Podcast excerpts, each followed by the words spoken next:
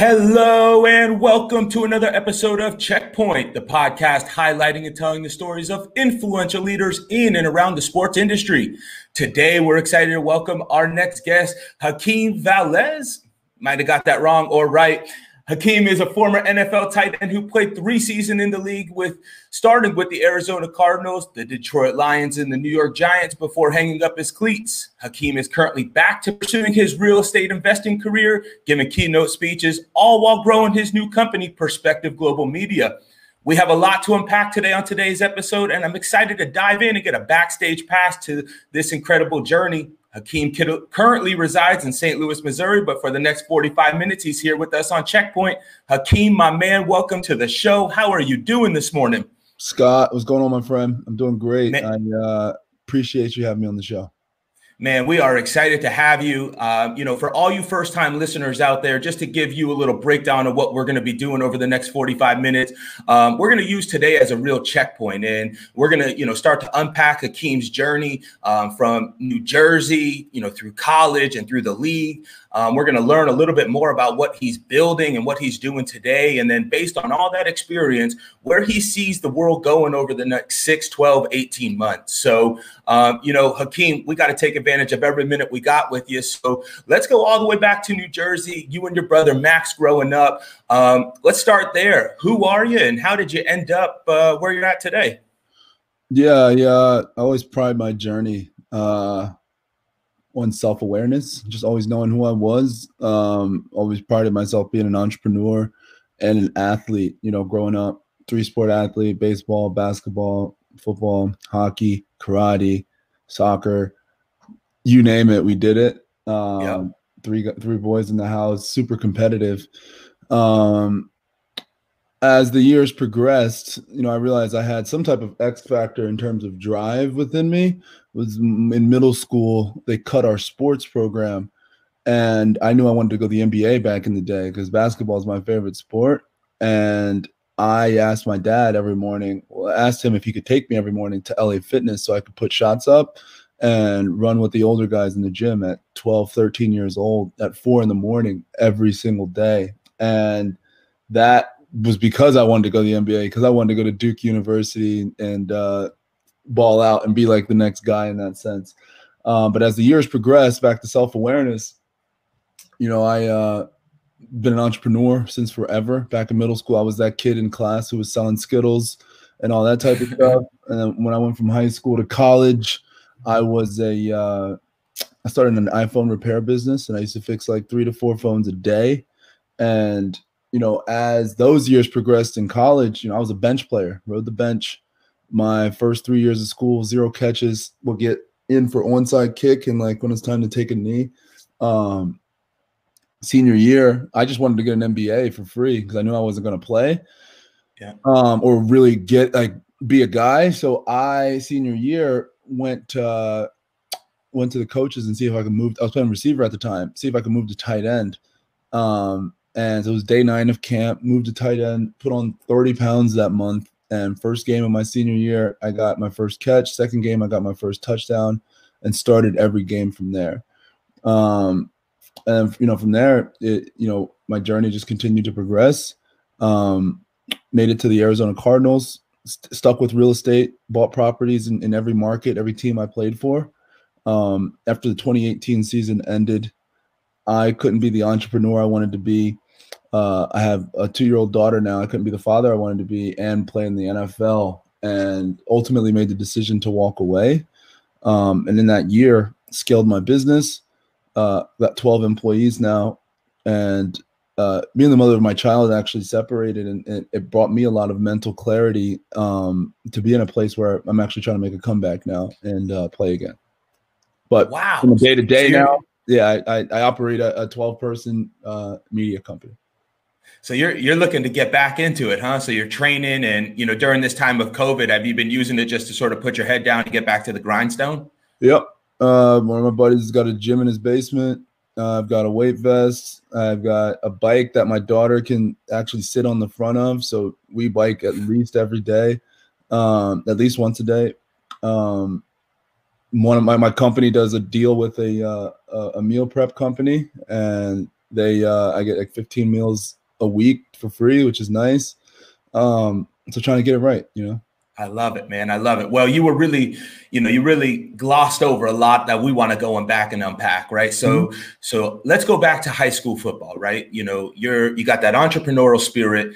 You're progressing on the field, and from what I read, I mean, it looked like you were balling in high school, right? Like, I mean, you were doing your thing in New Jersey, and then you only get one scholarship offer coming out what was that like mentality wise where you had this vision of going you know being at you know on the nba or the nfl and then it's like the reality sitting in of like hey only one team wants me right now. You know mentality wise how did that affect you as you were in that transition there? It was i've always had that underdog mindset so it was on it was always like a you'll see type of mindset but it was yeah for me it was high school was rough towards the i mean football wise we weren't the best team. I think we won three games over my four years being there. Uh, yeah. But my senior year, two days before the first game, like that summer, I don't know if any athletes watching that summer going into senior year is the year you go to all the camps, the uh, recruit camps, you know, work your face off, a whole bunch of people blow smoke and all that. And did that the entire summer. And was had a lot of interest in a lot of schools. So like the top was like Boston College, UConn, University of Delaware, Temple, and Monmouth. And Monmouth gave me the, an offer like a week after doing their camp. And all those other schools wanted to really see like my first three games and wanted to offer after that. And two days before the first game, we were doing I was a safety as well as a quarterback at the time, my senior year. And we were doing a, a hit and drill. And somebody tried to jump over me and I grabbed their foot and my uh, labrum. I tore my labrum essentially, and it was out my entire senior year. Didn't get to play my senior year. Every school stopped answering the phone, and Monmouth's the only school that just honored uh, the commitment. And but mentally, I mean, it was rough. It was, it was like back to back to back to back to back things happened. It was I was in boarding school. I hurt my shoulder. Like next week, my roommate gets kicked out next week break up with my girlfriend of like three years and it was just like boom boom, boom. it was it was crazy for a little bit but mentally it was it was definitely a grind um but at the time i was just ready to to do my thing and be re- like i was mentally just trying to get my body in the good enough shape after recovering from the surgery because i wasn't recovered until I hurt in September, didn't have the surgery because they tried to rehab it before getting the surgery. Didn't have the surgery until November and didn't recover from that until you know February, March, and then yeah. so that whole spring just kind of really on the grind, getting ready, so I, I can show up as a freshman uh, ready to play. Man, I tell you, those injuries, right? Like we see them as such detriments, but I think they breed opportunity to pour that that energy, all that feeling that you have, you got to put it somewhere, right? So a lot of people, um, especially athletes, will pour it into rehab to try and get back. But from what I understand, man, you were running sort of two parallels, right? So you were you know busting your ass to get back on the field and be right for you know for your college experience but you were also pursuing that entrepreneurial spirit right? So like both of these are running in in tandem there. So when you get over to monmouth and and you start you start going there you're not playing your first couple years uh, did you see or, or, did you experience putting that energy more into the business and trying to grow the real estate side of things? Or what like how was that balance there as you were sort of going through that journey you know your first couple years uh, it was, yeah, I probably put a little bit more towards real estate. At the time it was like, at first it was like right when I got on campus, it was iPhone. So my that summer, my little brother broke his iPhone four for like the tenth time, and Amazon join the club. Amazon Prime hadn't even come out yet. Um, I essentially went on YouTube. They had a whole bunch of instructional videos. It was like the thing at the time and it took me about six hours to take his phone apart and put it back together. And when I pressed the lock button and it worked, I was just like, like the light bulb, the light bulb just went off in my head, and I was like, that's a business because the new screen only cost me thirty bucks, and they were charging hundred bucks at the mall at the time. So I, you know, stepped on the campus and was the iPhone repair guy. I fixed three to four phones a day and ran with that. My, my degree was business with a concentration in real estate, and the girl I was dating just her dad just started a house flipping business and he took me under his wing we flipped about 10 houses together uh, up in north jersey so it was from a football standpoint like i mean i i based my schedule around real estate so it was we had practice mid afternoon. I would go up North Jersey from like 6 a.m. to 10 a.m. I'd be at practice with paint on my legs and on my face and all that type of stuff because I was just coming back from from essentially getting it in. Um, summers leading up to like summers before me and my ex broke up and that whole real estate thing kind of ended with her dad. I probably could have spent more time on campus working out, but I would I could really triple down on the real estate side and just be with my ex's dad like all day. And I was more into that, honestly. And uh yeah, but yeah. No, and, and, it's cool. You know, I mean, we talk to athletes from Olympians to NFL folks to, you know, I mean, pro BMXers. And I think what's really interesting is you, have sort of cracked the code, right? Because not like their identity typically is just wrapped up all around this sport.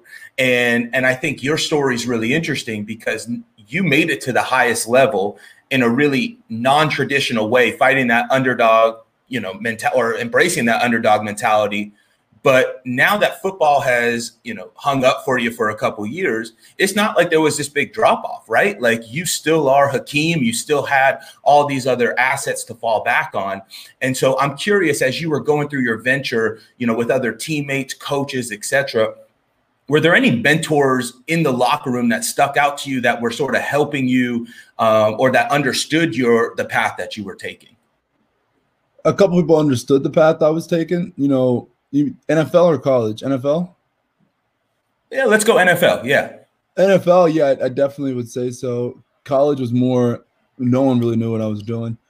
Yeah. Um, same with NFL, but I, I had about two guys, Darren Fells and Ifeanyi Momah, were just my my right hand guys, and Darren invested in real estate himself, um, and Mo was just always interested, and we still talk about different things and investments and things like that today. But I, I regret, regrettably didn't really talk about what I was doing while I was playing because I was so head down. And then on top of that, trying to get a job and not trying to, you know, insecure about if I put out stuff, is the team going to cut me? Like it was a, it was kind of me just let me just be quiet, go under the radar. You know, people don't know who I am. Let me just, I'm going to, people are going to know who I am in the real estate space. I could really care less about the football side. And that's the the approach I took. As soon as I left the facility, I was in real estate conversations and dinners, at networking events, at meetups, touring people's properties, doing stuff with my own properties, um, and really just outside of that football bubble. Yeah. No, that's really, and I mean, it's usually the 180, right? Like once people make it to the league, it's like, hey, I'm in the league right now. I'm going to drink the Kool Aid from, yeah. you know, sun up to sundown. So I think this is really, you know, this is really interesting to me. Now, um, I want to I want to get behind the scenes a little bit here from that underdog mentality as you know coming from college to the pros as that undrafted right? You know that undrafted to Arizona. What was that journey like? You know because I think a lot of people only think about you know first round second round draft picks but we don't ever get a chance to really hear the behind the scenes of the the business side of the NFL from a undrafted free agent perspective. So if you don't mind just shedding a little light for the listeners on what the you know what that journey is really like, uh, I'm I'm genuinely curious myself. Yeah, the, the undrafted journey was it was it's, it's definitely wild. Um, as an underdog, yeah, I mean I had three touchdowns under a thousand yards for my total college career stats. So I knew I was definitely going into it as an underdog my biggest inspiration was a guy named Chris Hogan, who plays receiver now for the Jets, but he played lacrosse at Penn State for four years. So he got a late start when it came to football. He transferred to Monmouth his final year and only had 12 catches. I don't think he had any touchdowns and played offense and defense, but he balled out on his pro day. He ran a 4 4 and got 28 reps to 225 and was able to go undrafted. I don't, I don't know where he went originally, but he he messed he bounced around the league till he made his name in with uh, New England. Um, and won I think he won like at least two Super Bowl rings with Tom. Yep. That was my motivation on some like, you know, if this dude I think I'm better than can do it, I can do it. And then my little brother watching him go to the NFL, same thing on mindset. I mean, he was more of a a freak athlete, had a scholarship from damn near every school in the country, like got drafted his sophomore year of college. Like could have couldn't even buy a drink once he made it to the NFL. Um, really? Yeah, but watching that, you know, same kid used to share a bathtub with, grew up with every day, make it. It's like that's a huge big time. If he can do it, I can do it. and don't really care about any other outside opinions. Um, and it was just working my face off. So that, you know, January through April, you know, put down the alcohol, and put down everything else, and put my head down and really just grinded. I was the cliche first guy in, last guy out, stayed extra with the, the quarterback coach who was coaching uh, younger high school kids as well, like after our session. So I would just be the dummy and just stand in place and catch balls for him all day. Um, but the process was a grind. It was a very practical journey with my trainers. They were like, look, these are your starting numbers. We'll be able to get you these numbers if you do X, Y, and Z. And after doing X, Y, and Z, I, I, I got it. Uh, the Arizona Cardinals weren't interested until the week of the draft. Like they weren't at my pro day, nothing. And got a call from their assistant GM and was like, "My son has a soccer game on the East Coast. Um, would love to sneak up to to Monmouth, work you out, hang out with you for the day if you've got some time."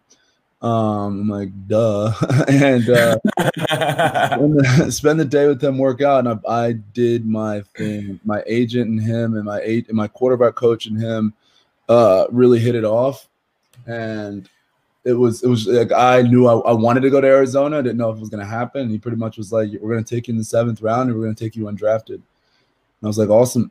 And draft day, third day of draft day comes around, and seventh round comes around and the, the Redskins were about to actually draft me. And I was actually like, I didn't want to get drafted because they just paid Jordan Reed like a ridiculous amount of money. And I knew I was just going to be a camp body in that sense. Yeah. And so as crazy as it sounds, I'm like, man, I hope the Redskins don't draft me or the, the football team doesn't draft me. I can't say Redskins. Um, And then the Cardinals call.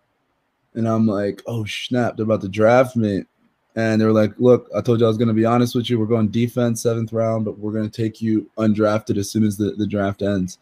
And as soon as it ended, got all you know.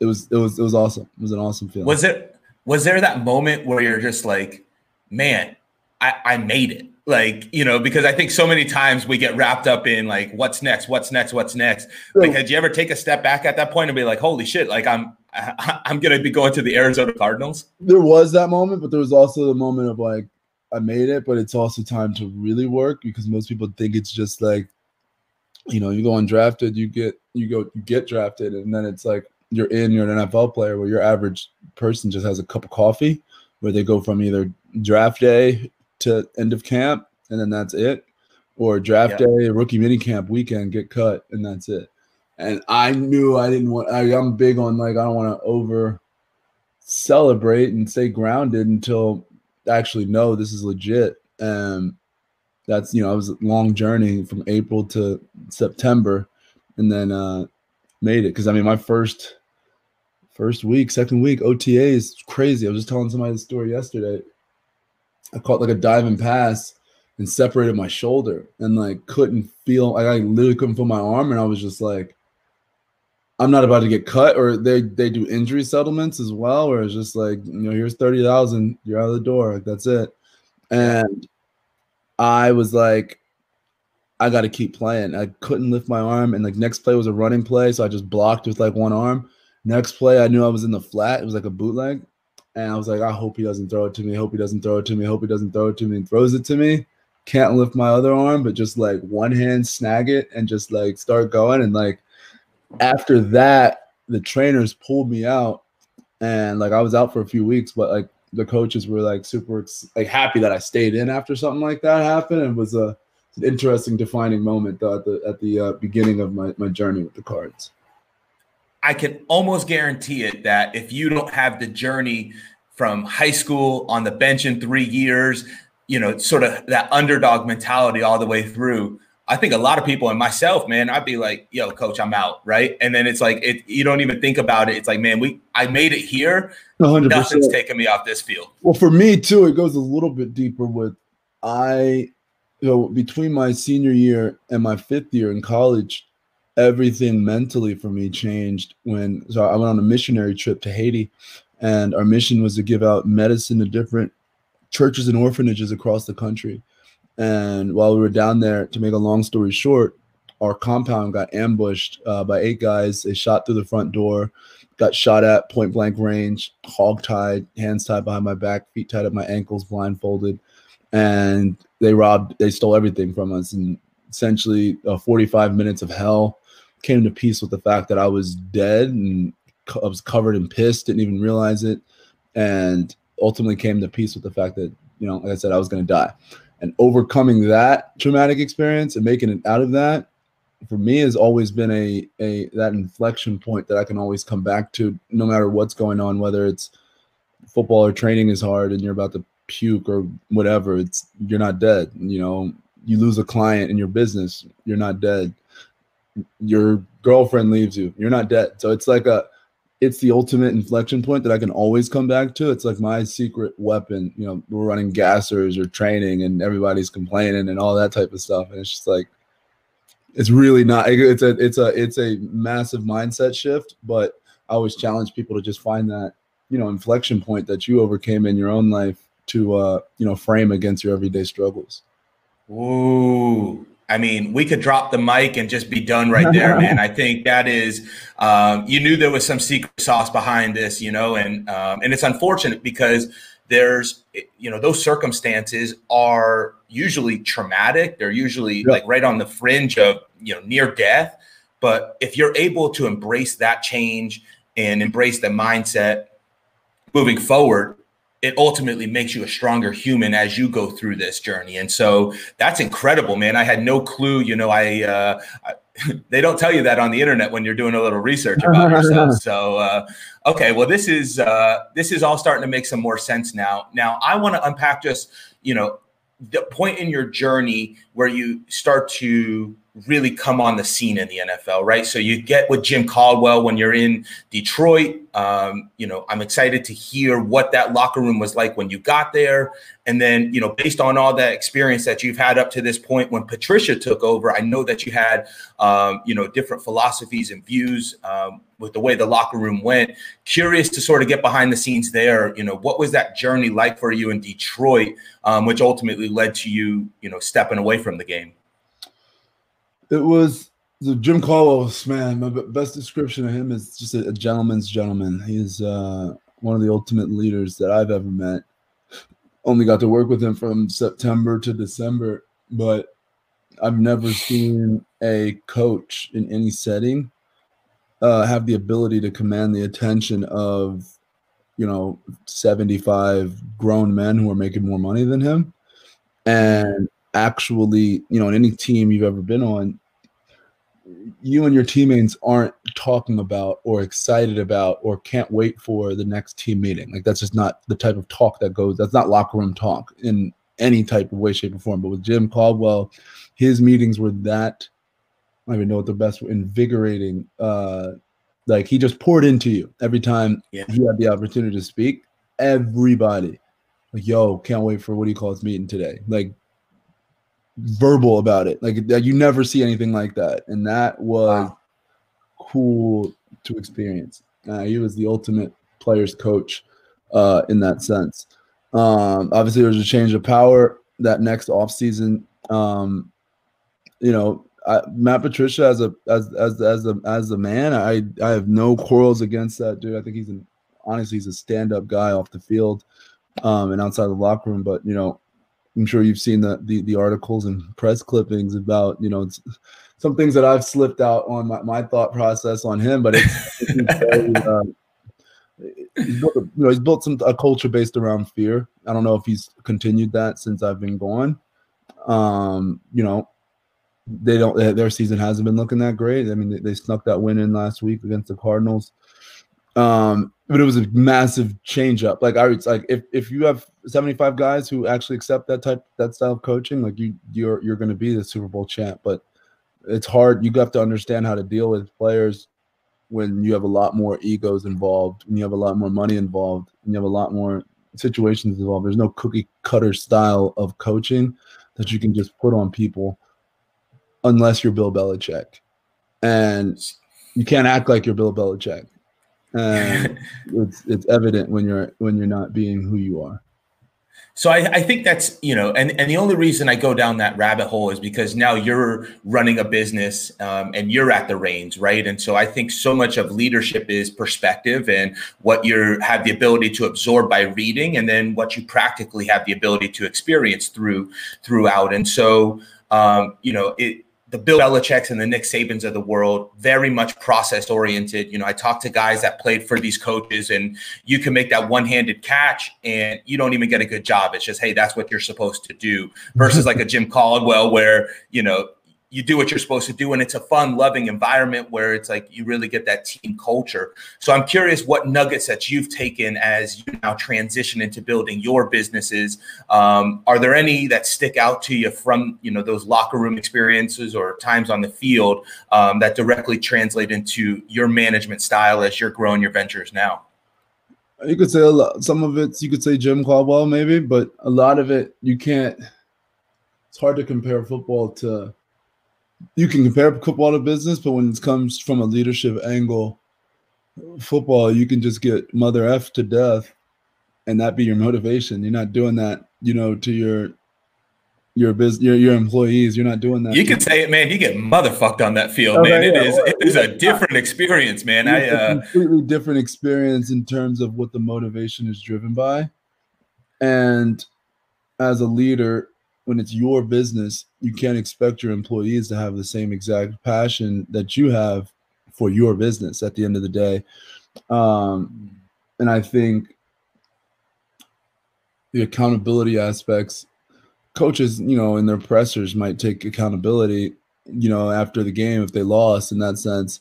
Uh, but at the end of the day, mm, players are getting blamed for most losses when it comes to an NFL, you know, type of game. Whereas when it's when it's your business, anything that goes wrong is that's your fault. At the end of the day, it's you know whether it's a leak or whether it's uh, you lost a client or whether it's someone you hired that hired somebody else that messed up or whether it's something granular the whole business just is done or something of that sort like it's your fault versus the employee's fault or some like at the end of the day you hired them and most people aren't willing to take that level of accountability but with me I've tried to just build a culture around like I mean honestly just around kindness and around like being real humans and like like I can't I don't know how to even I don't know how to go deeper in that because it's like a it's more of a feeling than a word.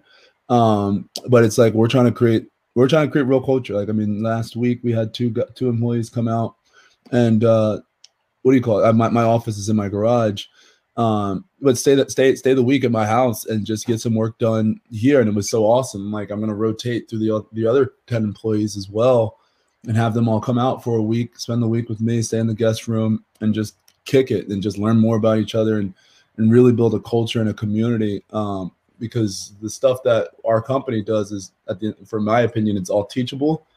Um so i don't need any experts or somebody who's a, like i hired somebody the other day listen to this I hired somebody the other day. This dude cold called me at midnight. At midnight, asking me to come on his podcast because I think my Instagram, my phone number is in my Instagram bio. So I get a call from a 215 number. I'm like, because I'm from South Jersey and 215 is Philly. And I'm like, who the hell is calling me? And I'm like wide awake. So it's not like I'm not going to answer. it. I'm like, all right, let me see who this is. And I answer it. And it, kid's like, hello? I didn't think you were going to answer. Uh, who's this? Uh, and he was like, uh, "This is Kyle. I I, uh, I just I just DM'd you too. I just wanted to see if you maybe wanted to uh, come on as a guest on my podcast." And like my initial reaction, I'm like, "This motherfucker just called me at fucking midnight. The balls it takes to do something like that." And I like literally take like three seconds, and I'm like, that takes some real fucking balls. And we we are out like our sales strategy is cold calling, and we do like LinkedIn outreach as well. And I was just like, that took some real balls. First of all, yes, I'll come on your show, and I was like, let's do it tomorrow, like straight up. And are you looking for a job? And I was like, because I mean, I need. I'm, I'm I'm a big proponent on hire fast and fire faster because like you'll know on the back end, but yeah, I hired him at the end of the day because it was just like. pissed me off for a half a second, and it was just like, man, fortune favors the bold. Uh, at the end of the day, so he uh, he got himself a job. Man, that is that is a story. I, I mean, you could write a, a, book on that, and I think you could take that to people that are in COVID land right now that are making a million one excuses about you know no opportunities, et cetera, et cetera. I think that uh, it's out there, right? But uh, fortune features the bolt. Fortune favors. features the bolt favors. There we go. Favors the bold. I love that. I'm gonna i'm gonna steal that from you because that is so true right? You got to just be, become comfortable in the uncomfortable and it's pandora's box what's out there. So so this is interesting. So now we're starting to understand your journey and it's all making a lot more sense from from you know early days to high school to college sort of getting an idea where you're at in the pros. Let's transition right? So you obviously had your real estate business growing through this whole time. What sparked the the sparking or, or what sparked the media company, the keynote speaking? How did you sort of build that and what are you currently working on right now? Yeah, uh, it was a realization that I was I mean the first spark of it all was honestly Gary Vee. I, I knew who he was, but I wasn't consuming enough of his content. And towards the end of my career, I started to go a little bit deeper on his thoughts on insecurity and on content and on how to take advantage of all the attention that's out there to ultimately get across what you want to get across. And I, when I retired, I had the realization that I've, you know, I've, I've, I've been wildly insecure these past three, four years because the content that I've been putting out is, look at me, I'm with Larry Fitzgerald. Look at me, I'm at the club. Look at me, I'm, I'm in a football, NFL football uniform, versus actually leaving a legacy and telling my truths of actually trying to bring value to my audience and decide what that legacy is going to be. Because you know I, I, bought my first property on my own in 2017 and didn't talk about it for until two years later. And i i wouldn't say i missed out on opportunity because the first time i posted about it after i was retired i made a i was speaking and i put out a one minute clip on how I used an FHA loan to buy a property, and on LinkedIn, that clip got fifty-five thousand views. It was like it's kind of not screwed up because like some people you know their journey kind of goes like that when it's building on content but it was like first post i put out got 55000 views like a guest on 20 podcasts five paid speaking gigs from that uh all different types of inbound opportunities. Next post got 20 views next post got 40 views next post got 70 views and the next one got 88000 views. And i really started to believe content at that point. Um and for me, from a speaking standpoint, I always was interested in the speaking realm. I, you know, in high school and boarding school, I was the student body president. So you used to have to address the school once a week, which was always, uh, I mean, it wasn't fear. It was, it, I was naturally comfortable doing that, which was just understanding your own bodily chemicals is something you can double down on and take advantage of. Um, I, you know, I'm trying to think what off season it was. So the 2017 offseason, I think.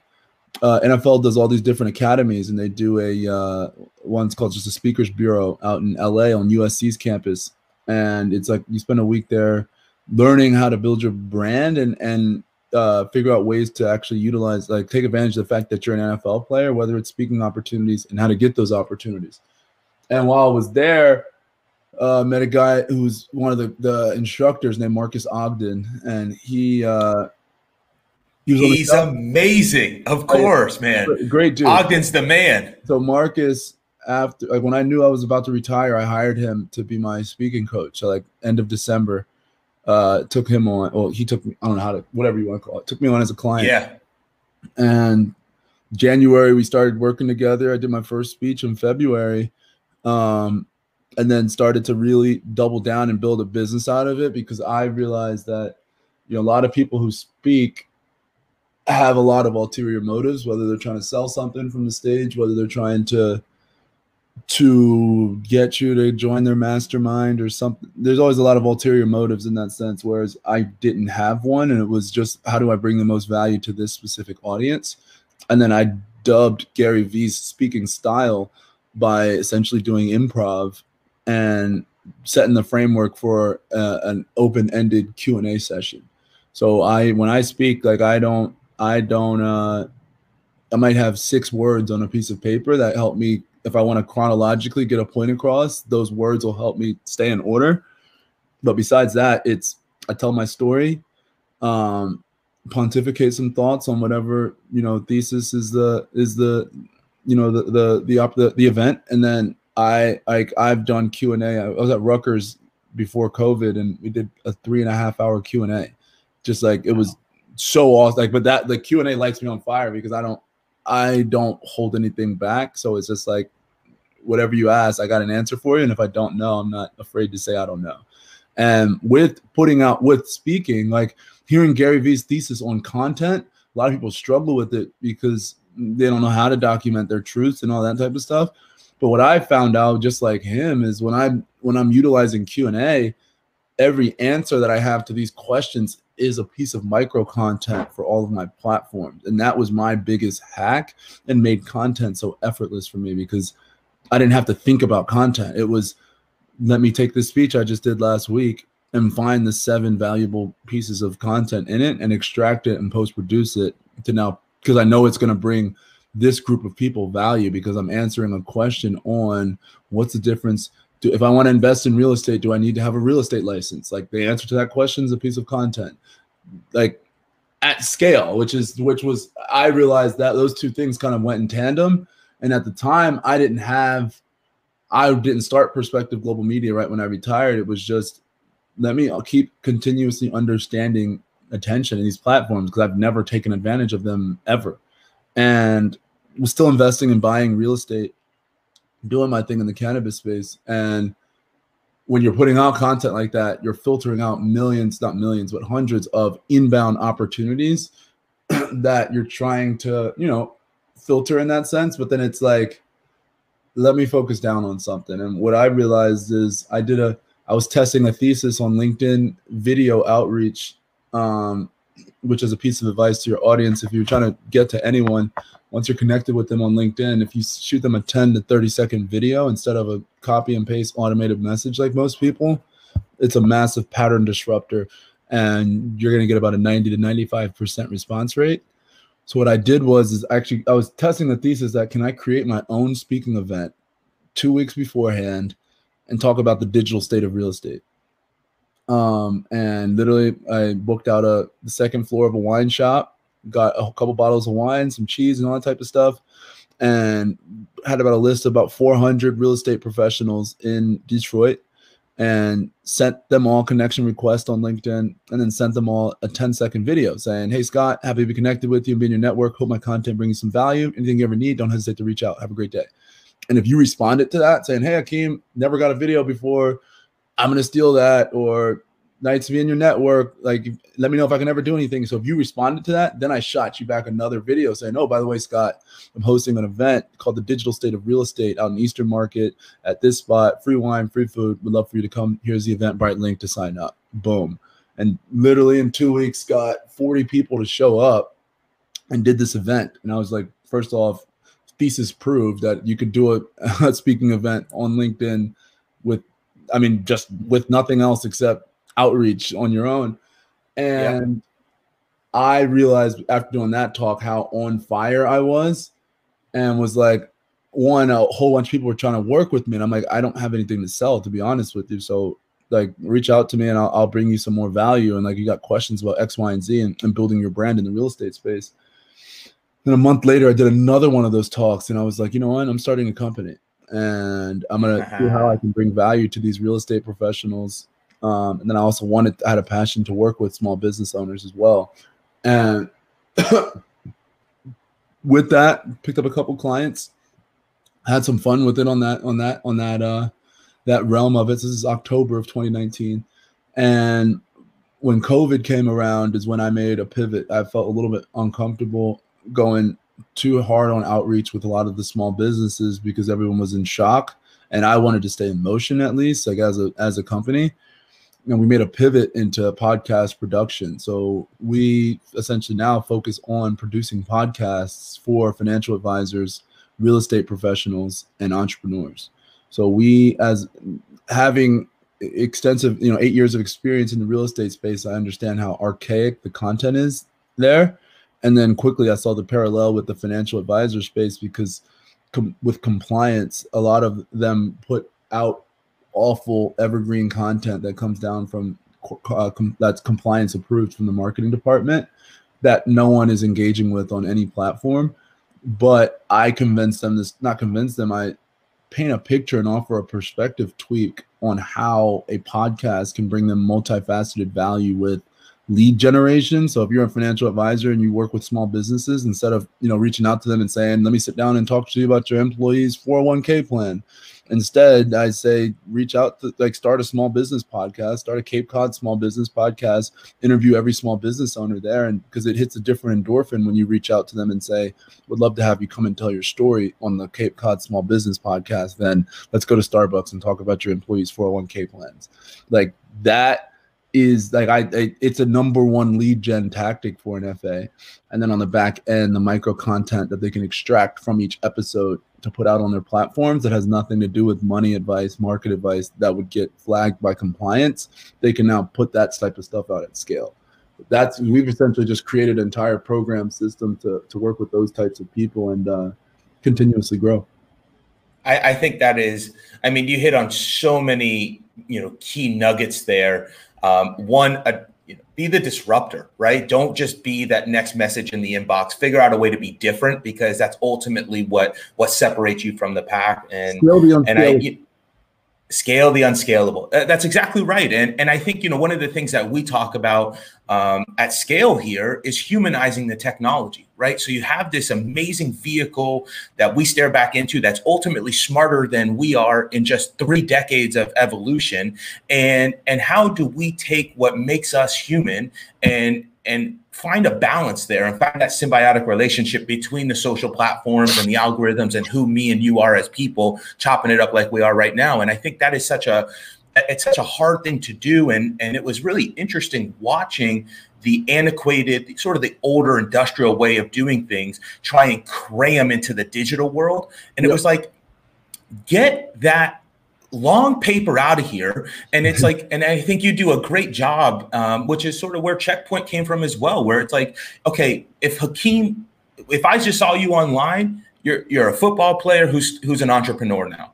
But what is the story behind that? And when you can humanize that and get out of here compliance because this is now just human to human interaction. And so man i think that you guys are cracking the code. Everything that you're doing is not only um, you know being uber prepared for the moment where you're at right now but you have a vision into where things are going. Um, but I, I, mean the through line hakeem what i picked with you is you're just unapologetically yourself. And uh, you know i think through the trials and tribulations you are just authentic. And um, you know if you make it back to the league i think that they need that right now because uh, you know there's a lot of just turmoil. Um, but if you stay in the business world, right, like you're going to yeah, continue to make this place. If I make it back, honestly. Man, well, cool uh, back, obviously, but I could. I, I'm not going to lose any sleep over it. It, well, and I, but I think the nuggets from the league you've already taken, right? So if you want to go back and set that goal, I don't think there's anything stopping you, but you've already taken so much from that experience and have applied it that um, I think yeah, again, that's sort of a cherry on top if you make it back. So, um, so as we start to wind down, man, we could spend hours going and talking through each nugget here.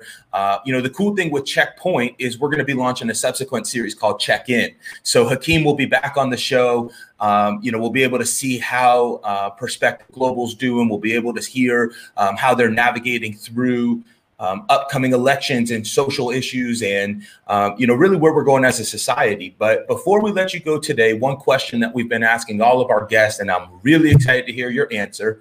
But if you could share one thing that you've done in your life that you would recommend the guests do or experience in theirs what would that be and why? I'd say it's a mantra of the fortune is in the follow-up um, so follow up with people. I think we're presented – hundreds of millions of opportunities a day, thousands of opportunities a day, nobody follows up. You know, you, you, whether it's you're listening to your favorite show and the guest says, "Hey, any way to reach out to you?" Uh, yeah, I, answer all my emails. Just shoot me an email at xyz at xyz.com, or you get this card from someone, or you have this uh, this idea and someone says, "Send over the deck," or anything. Your average person is not following up, and I think all the fortune is in the follow up not the initial introduction or meeting or conversation where you're usually overly excited, but then you don't follow up. and that takes so many of the intangibles that you've collected along your journey. Um, and I would agree with you, right? That's how we ended up back on this phone on this line. I hit you a while back, and I was like, Hakeem, I haven't forgot about you. I got to get you on the show. Um, and, and, now, you know, this is just the first of many, man. So, um, for all the listeners out there, I highly, highly encourage you getting in touch with Hakeem, learning about real estate, especially as we're going through this shakeup, learning about how to modernize your process. Um, please let the listeners know where they can find you on social, how they can get in touch with you, um, so we can continue to, uh, you know, spread some love for your company. LinkedIn's probably the best place, just Hakeem Valles. Um, I probably spend the most time there, and then you know my Instagram is Hawk Valles eighty H A K V A L L E S number eighty. Um, but yeah, it might take me a, a little bit, but I get back to everyone. Amazing, and and he is a man of his word on that. Um, reach out to him. I highly encourage it. Hakeem from Check Checkpoint. Thank you so much for coming on. Um, this has been an incredible 45 minutes. Uh, until next time, all of you listeners, be sure to check yourself. Hakeem, thanks again for coming on, man.